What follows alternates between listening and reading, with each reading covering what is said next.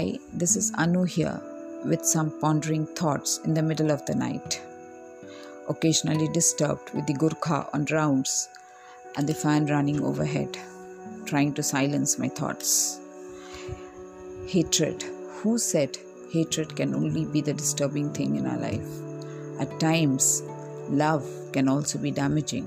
Love can be sabotaging when we don't know when to stop, how much to give, and how long to give. When we don't know and we are not aware if the person who is receiving it is ready for it or not. And at times, it becomes important that we walk away from the lives of those very people whom we love, only to prove that we love them. So, what was it?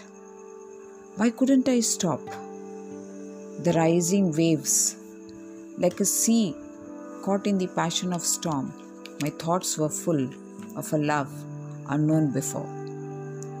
I called you up often to hear your scintillating voice, but you labeled it as being in despair.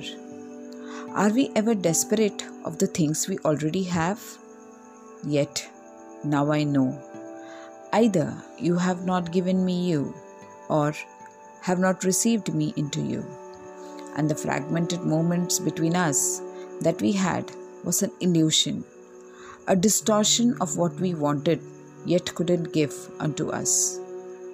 So, I feel there is more love in walking away, as what needs efforts lies more valuable than what comes effortlessly.